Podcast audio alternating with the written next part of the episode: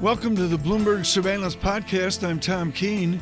Daily, we bring you insight from the best in economics, finance, investment, and international relations. Find Bloomberg Surveillance on Apple Podcasts, SoundCloud, Bloomberg.com, and of course, on the Bloomberg.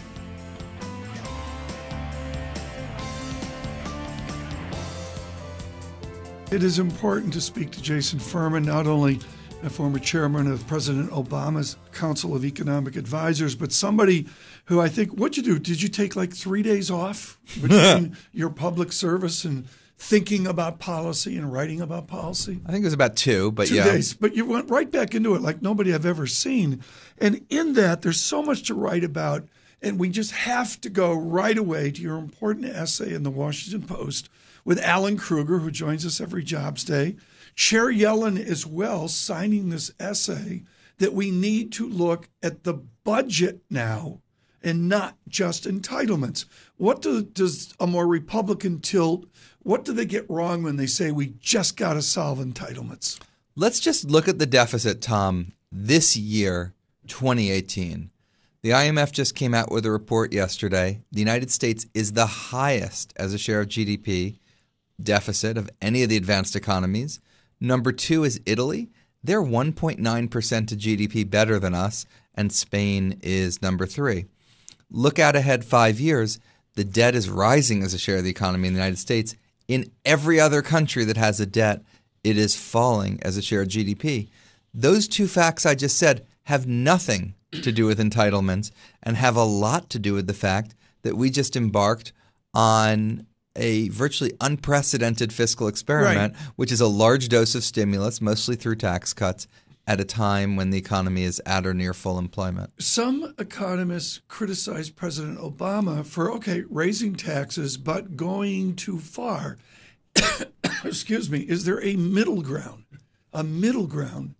to come back from tax cuts towards more rational, here's a dangerous word, more fair tax increases? You look at the Bowles-Simpson Fiscal Commission. They called for revenue to be 21% of GDP. This year, we're less than 17% of GDP. You could sit me down with any Republican economist, and the two of us could come up together with a tax plan that would raise revenue and be more efficient and have lower effective marginal tax rates than our current tax system does. Mm-hmm. So I think we could have a more pro-growth tax system. I wouldn't go back to the tax code we had a year ago or 2 years ago. I'd move forward, but I'd reform it in a way that gave more predictability, more certainty, lower effective rates, and more revenue. Jason Furman, one of the highlights of this earnings season so far has been earnings from banks. They talk about how they're making more money because of changes to the tax code. We're also getting word that Procter & Gamble reporting quarterly results, $1 a share. Analyst estimates was for 98 cents a share. They boosted their core EPS estimates for the remainder of the year. Also, a lot of that is to do with taxes. Is there any evidence that the reduction in taxes leads to sustained economic growth? Look, it's definitely going to lead to faster growth this year. I'm not debating that proposition at all. I understand. Sustained, rather than just one quarter and then quarter-to-quarter measurements. So I think the way you want to look at the sustained growth is say, what investment project was not profitable in the tax system before that would be profitable at the tax system now? I think there are some of them. So I think it will lead to some increase in investment, some increase in growth. When I did my own study of this, that added up to less than 0.1% of GDP a year in growth.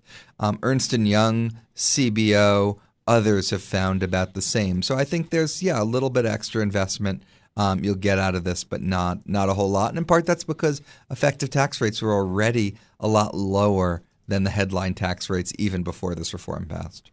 One of the highlights of the tax reform bill was supposedly all the money that's going to be reinvested, as you just indicated, into projects, which I imagine have to be vetted by boards of directors and top executives to see whether they are going to pay the kinds of returns that warrant those investments. And yet what we've heard is companies are investing in stock buybacks. Is that necessarily good for the economy? I don't have any problem with stock buybacks. I mean, you get a lot of extra cash. if you don't have profitable investment projects, you should give that money back to your shareholders. And investment is not determined by cash flow. There was a lot of cash for any company that wanted to make an investment 1, 2, 3 years ago. What we have a shortage of is profitable opportunities. The tax reform will expand the profitable opportunities a little bit, but not a whole lot. What do you say about Social Security? Chairman Greenspan yesterday agrees with you that it is about budget responsibility. And yeah, I guess we get to entitlements, and I think Chairman Greenspan would go to you on the value of these commissions and getting the political discourse over to fiscal responsibility. Social Security, by a lot of analysis, has challenges 13 years out, and yet you and others say it's easily solvable. A lot of our listeners don't understand that. How is the Social Security mess easily solvable? There's a well-understood menu of options for Social Security. Some of them are on the spending side. Some of them are on the revenue side. You can just look down that menu and pick a set of options that add up to the total problem. I was thrown out of clubs that Pim Fox is allowed to attend because I did a chart, Jason, 10 years ago, which extrapolated the income level of the top people and what the Social Security limit was, $123,000. 130,000, and I interpolated with some squishy math that was not Furman-like that you'd ought to run up to 150 or 160,000. The amount of hate mail I got off that chart was remarkable. That's one of the options. You know, there's another option you can. I mean, I'll get myself run out of a lot of clubs with this option. You can broaden the tax base to include employer-sponsored health insurance payments. That would bring more revenue in. Expand the base and do it in an economically efficient way, but no one would like that idea. So. In the time we've got left with you this morning, Dr. Furman, I want you to once and for all talk about the glide pass. Orszag, Furman, the rest of you mathy guys, talk about glide pass. Nobody believes it'll be smooth. Give us the confidence that we have smooth glide pass to the 3, the 5, the 10-year solutions that we face. On the fiscal side, I have no confidence whatsoever right now. I don't see a forcing event unless trillion-dollar deficits really wake people up and get attention in the way that we haven't seen to date. But right now on the fiscal side, I don't see it. Look, but I do think our economy is a big, resilient economy. I think we have a lot of ability to borrow in global capital markets. I'm not foreseeing and warning of any sort of fiscal catastrophe. I don't think that's what we'll see. I think what we'll see is a fiscal chipping away at our prosperity. We'll be poorer, but there won't be one dramatic event. Jason Furman, a former chairman of the President's Council of Economic Advisers, of course, writing for Peterson, among others, and teaching at his Harvard as well. Very beneficial today.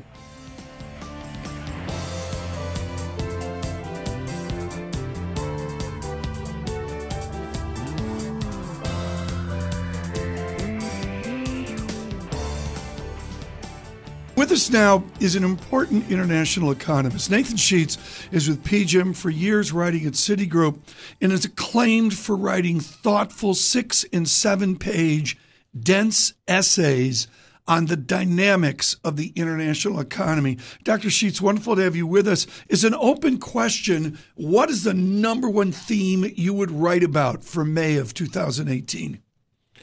Well, Tom, thank you. It's a pleasure to be with you. I think the number one theme at this stage is the surprisingly positive, constructive performance of the global economy. Over the last few years, we've criticized the global expansion as being the new mediocre.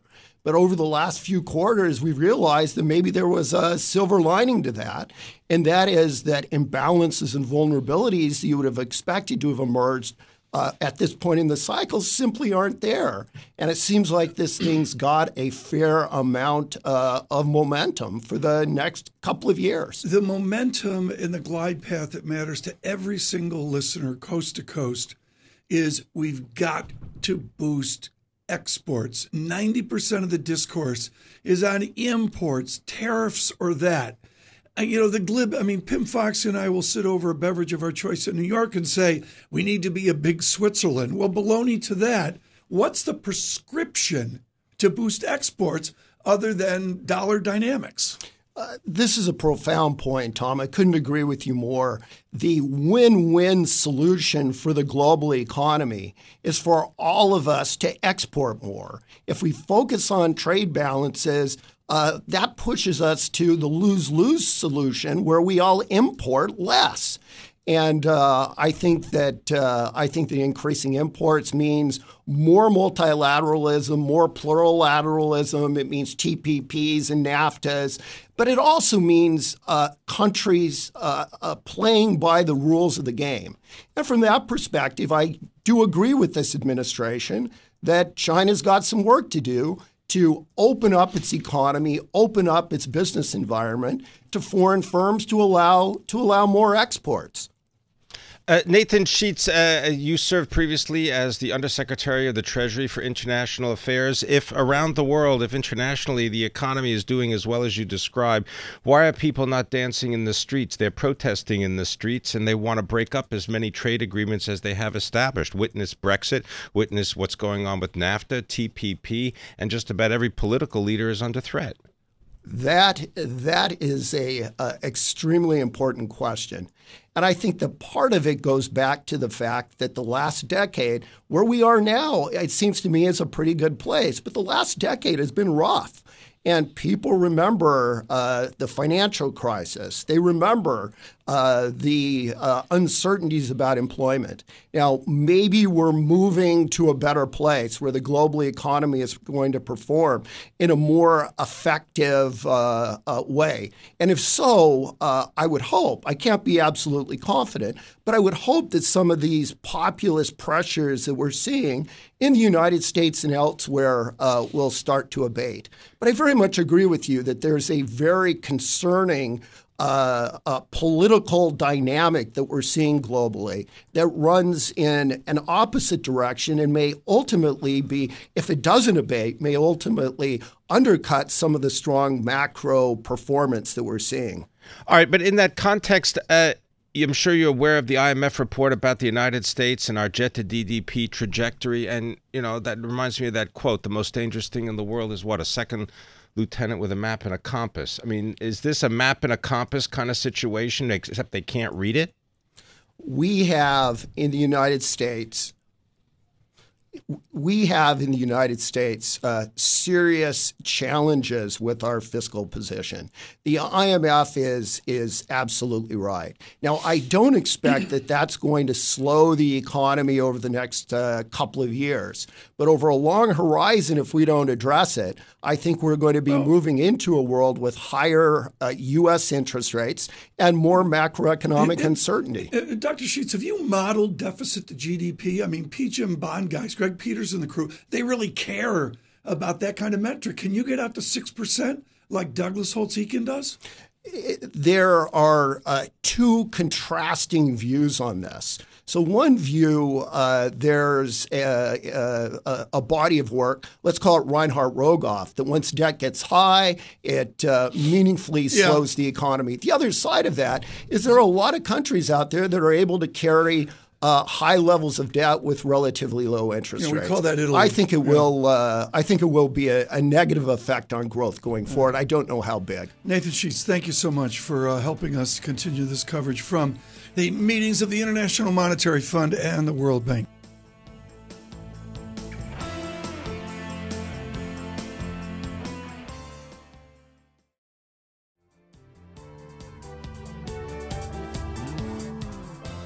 It's always good to speak with Mark Haefele of UBS, but particularly with the undercurrents of IMF analysis of where we stand. Mark, it is the Union Bank of Switzerland, which means a certain permanent and cultural austerity. We're not seeing that from guns and butter Washington. Do you care from an international basis about $1 trillion U.S. deficit?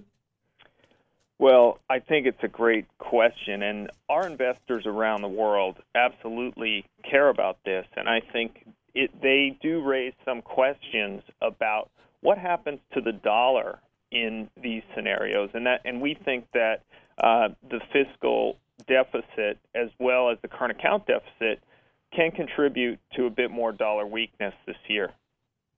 Mark, let me put it to you. Dollar weakness this year, is it also because we have a funding crisis when it comes to dollars? If companies repatriate all of that cash that's overseas, that pulls money out of Europe, and that means you got to go find more dollars. Isn't that going to be a sort of a confrontation between those that want dollars and the dollars that are available? Well, I think that, the repatriation issue is an interesting one.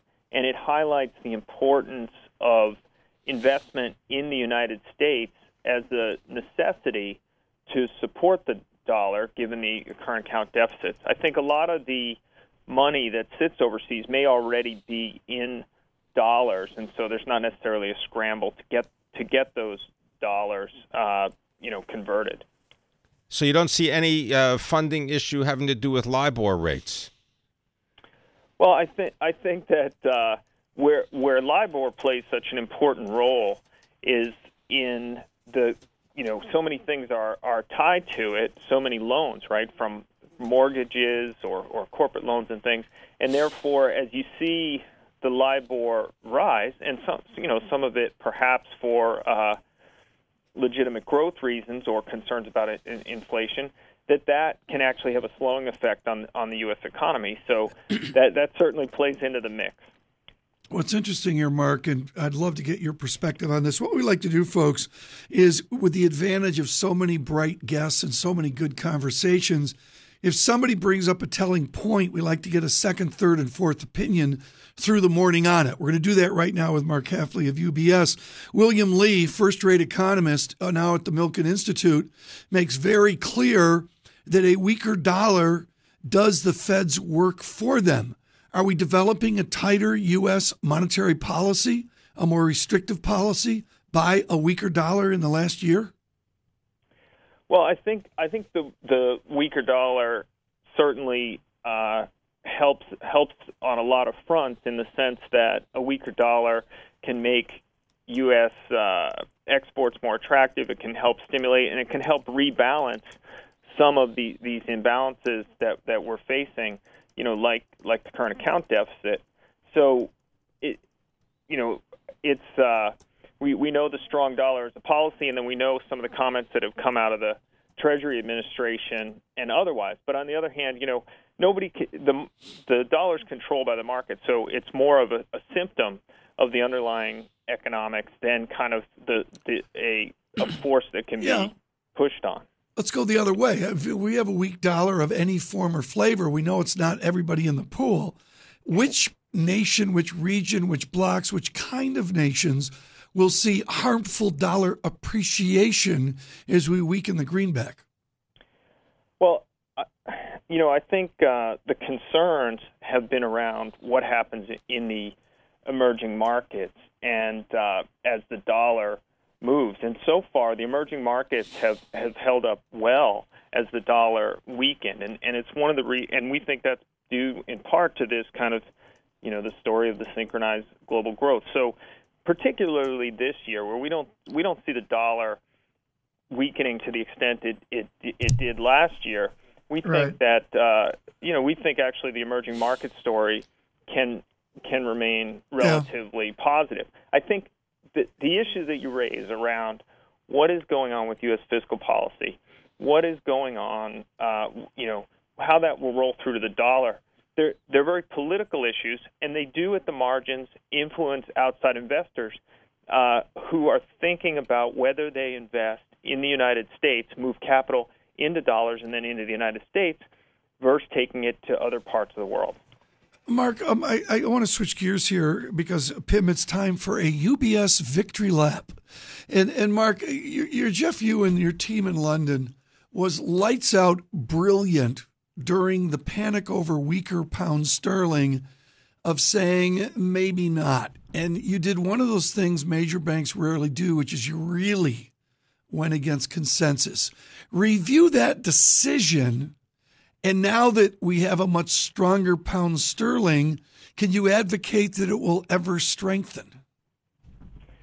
Well, Tom, thank you so much for that. Look, I think this is the situation. What we saw in the UK was that there was massive pessimism around Brexit and the fall in the pound that accompanied that, and we saw massive positioning by hedge funds and others as part of our, we have such a tremendous look into client accounts, but also as the largest wealth manager in the world, we talk to partners around the world what other funds are doing.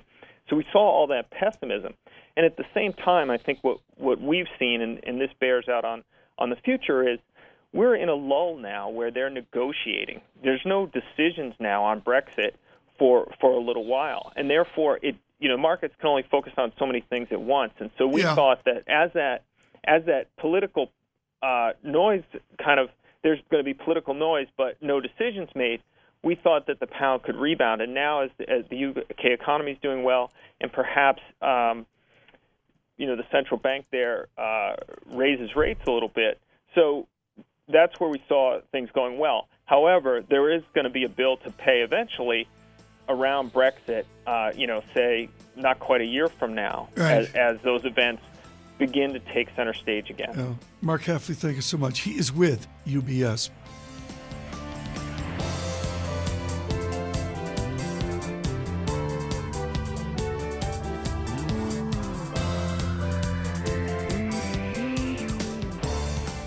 With us this morning at the spring meetings of the IMF and the World Bank is the right guest. William Lee is at the Milken Institute, for years at Citigroup, and of course his service to the International Monetary Fund. Dr. Lee, you have a great observation, which I pointed out a couple days ago, but you take it further, as you always do, and that is a weak dollar has consequences for Chairman Powell. I want you to walk through this oddity of a legitimate currency move changes Fed behavior. Give us a clinic on this. Tom, when I was at the IMF many generations ago, it was a cottage industry to develop what's called the Monetary Conditions Index, the equivalence between exchange rate changes and interest rate changes. We call this going rogue off, I believe, is what we call it. Well, one of the things that we noted was that the dollar has depreciated since the beginning of last year by about 13%. Now, using a U.S. monetary conditions index, which is like 10 to 1 or 5 to 1, that's equivalent to a 1 to almost 2 percentage points of interest rate easing. So essentially, we've offset all of the tightening that the Fed has done this year and last year. So when the markets are so worried about excessive Fed tightening, they have to remember we are starting from even a lower base. And the distinction here is if we have 3 or 4 rate hikes modeled in the dollar in the international markets, whether weak dollar or strong yuan, strong euro, strong yen through 107, 105 is doing the work for them, where they would only do 1 or 2 rate hikes. Exactly. And so one of the things that the markets are getting ahead of themselves about is this excessive tightening, choking off the recovery, and this yield curve flattening and house policy inverting. Let's remember, the inversion is a nice correlation with recessions. It's a great correlation, but it's not causation. And when you think about it, why does the inverted yield curve mean recession? It's because the Fed is tightening like crazy because they think inflation is getting out of hand. Right now, we have no sign inflation is getting out of hand. So we have a chart, right? But every time in the past, for the last, I think, 30 years, inversion means recession. Yes. If this time it's different, then it means that actually we don't have any models left. Well, actually, the model, we have to remember how to use the model appropriately. It inverted because the Fed was aggressively tightening to get rid of inflation running away. Right now, the Fed is not trying to get rid of inflation that's running away because it hardly has any inflation. Okay, that's the chart. We will push it on social media. What if the markets don't know how to live without that life support? And so the markets are now betting, I think, the wrong way, which is the question you asked me before about the recession. Everyone is concerned about the possibility of recession because we're only 43 basis points away from an inversion, right? But that inversion does not signal the Fed aggressively tightening. You talk to anybody in the FOMC right now, they're saying we're taking it easy because we don't see inflation. What is the discourse? Do you want to hear? No, I just Francine's doing your thing that she does with her Instagram story, which is, Tom, shut up. I want to ask a further question. What is aggressive tightening? If you have 7 interest rate hikes in the next 18 months, is that aggressive? Aggressive means you get above neutral. You get tightening. And so far, we are still accommodative, and we're trying to get to neutral. So aggressive tightening is passing neutral and getting... How does the Fed get out of this box? They're saying 3, 4 rate increases. Everybody agrees. They're talking too much. Is it like a Fed speech where Chairman Powell drops a bomb? I mean, Bullard's comments on curve flattening alone were interesting, but do we listen reason for Chairman Powell in his speech to say something begins this dialogue? Remember what Chairman Powell said at the first press conference. I'm worried about this rate increase. Everything else in the future, I don't know anything about. So essentially, he's denying forward guidance, right? He's data dependent. Powell has shut down forward guidance because it's not credible. Well said. But the critical point here, Dr. Lee, is if I am data dependent, part of that data is the litmus paper of the dollar system. Absolutely. And the dollar means that when you look at monetary conditions, you have to coordinate both the financial markets, the exchange rate, and interest rates. But is there a system that you could do a bit of both? So forward guidance with data dependency? Because if you only do data dependency, you're chasing the economy instead of guiding it. That's called Arthur Bird's. Ideally, they would have done that, but they blew it. And they blew it because the Fed is no longer credible. When they said we're going to increase by X amount, they never did. This is quickly here. This is important. You're saying Chair Yellen blew it? Chair Yellen and Bernanke both blew it because they got ahead of themselves. They were too confident in their forecasts. Powell is the guy who says, I'm not an economist. All I know is I'm only concerned about this increase, and all future ones are going to be dependent upon where the data and the forecasts are going. All right, Bill, thank you so much. Bill Lee there of the Milken Institute.